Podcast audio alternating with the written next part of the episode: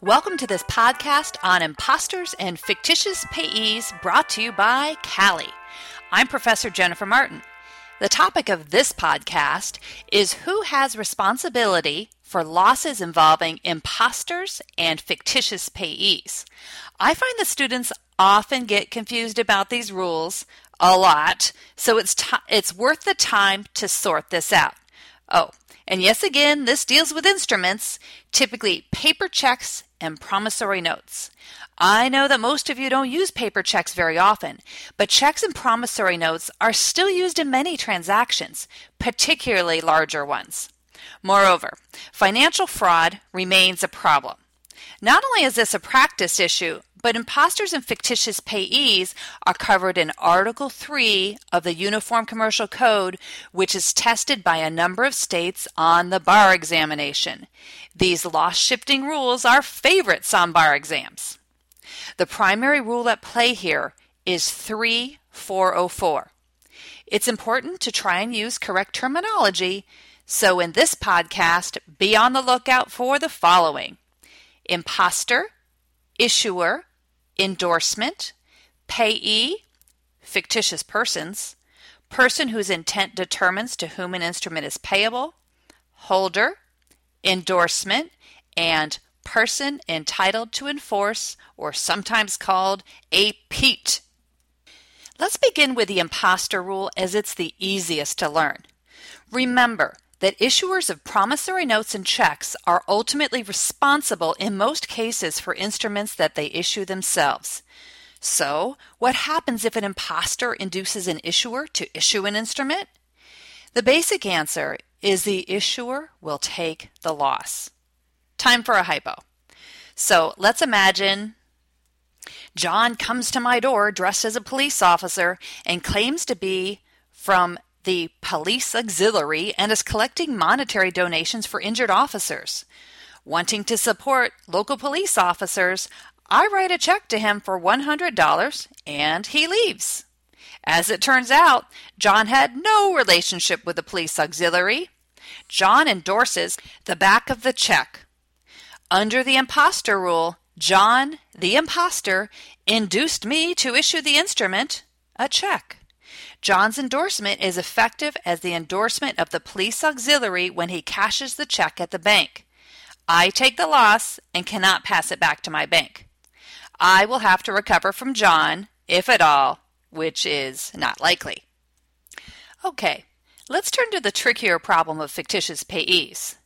This rule usually applies when an employer has given an employee responsibility to issue checks for them or to order the issuance of checks.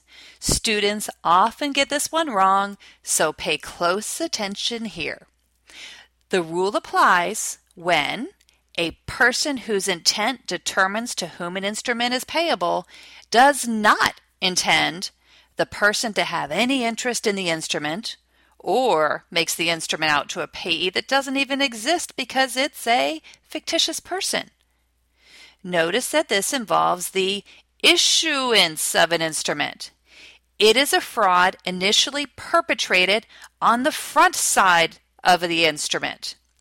If the rule applies, then a person in possession of the instrument is its holder. And an endorsement in the name of the payee stated on the instrument is effective in favor of a person, usually a bank, who in good faith pays the instrument. In these cases, the account holder, most often an employer, takes the loss. Let's look at an example that comes from a bar exam question. Dan was an employee of Insure, a life insurance company. Starting in June, Dan caused Insure to issue three checks per month to the order of Insure policyholders by telling Insure that the policy policyholders had requested policy dividend withdrawals when in fact no such requests had been made. All of the checks drawn were drawn on First Bank.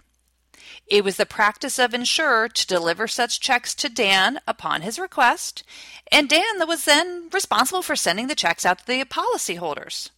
Insure did not require any verification that the dividend withdrawals were requested by the, by the policyholders or that Dan sent the checks to them. After Insure delivers the checks to Dan, Dan signs the payee's name on the checks beneath an endorsement that read, Pay to the order of Dan. Dan then cashes the checks at various branches of First Bank. When Dan is discovered, can Insure the employer recover from First Bank for its losses? The answer is no. Insure will take the loss under the fictitious payee rule. First, Dan is a person whose intent determines to whom an instrument is payable. Even though he doesn't write the checks himself, Insure has given him authority to order checks. Second, even though the policyholders are real, Dan does not intend them to have any interest in the checks. The fictitious payee rule applies to make any person in possession of the instrument its holder, meaning Dan was the holder of the instrument and he becomes a person entitled to enforce a PETE. Also, the endorsement of Dan is effective as the endorsement of the policyholder in favor of First Bank, who in good faith paid on the checks Dan was a holder and the endorsements are effective, so insurer takes the loss. Okay, this seems straightforward. So where might this go wrong? It always seems to go wrong in a fact pattern on an examination. Well, sometimes students choose the wrong rule. Insure might be negligent here, so students might think about the rules on negligence. But the fictitious payee rule fits cleanly and clearly, allocating liability, making it the best rule here.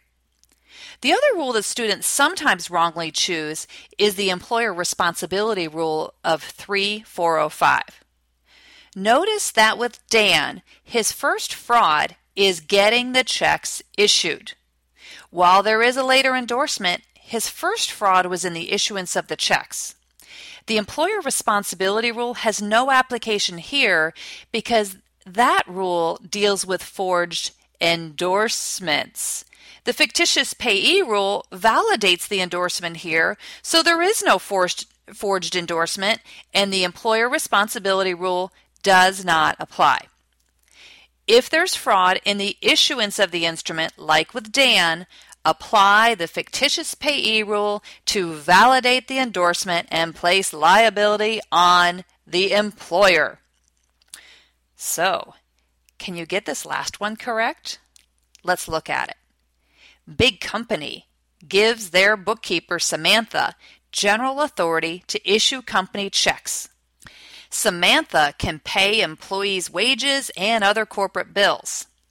Samantha, being short of cash herself, decides to issue a check for $10,000 payable to Geraldine Gone, an old acquaintance who she hasn't seen in years.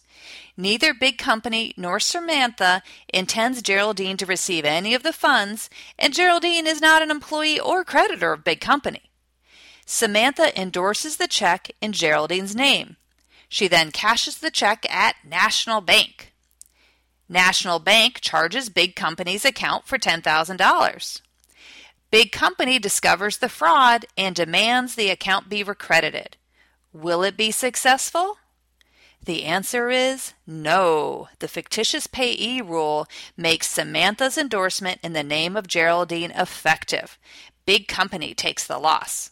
Notice the Employer responsibility rule has no application here because the original fraud related to the issuance of the check. At this point, you should be able to identify when the imposter and fictitious payee rules apply to leave responsibility of losses on issuers and account holders. I hope you've enjoyed this podcast on imposters and fictitious payees. Lawdibles are produced and distributed by CALI, the Center for Computer Assisted Legal Instruction. Find more Lawdibles at www.cali.org/lawdibles. Send your question and feedback to lawdibles at cali.org. That's L A W D I B L E S at C A L I dot org. The Lawdible theme music is Ask Me No Question by Learning Music. Lawdibles are for educational purposes only. Please seek an attorney if you need legal advice.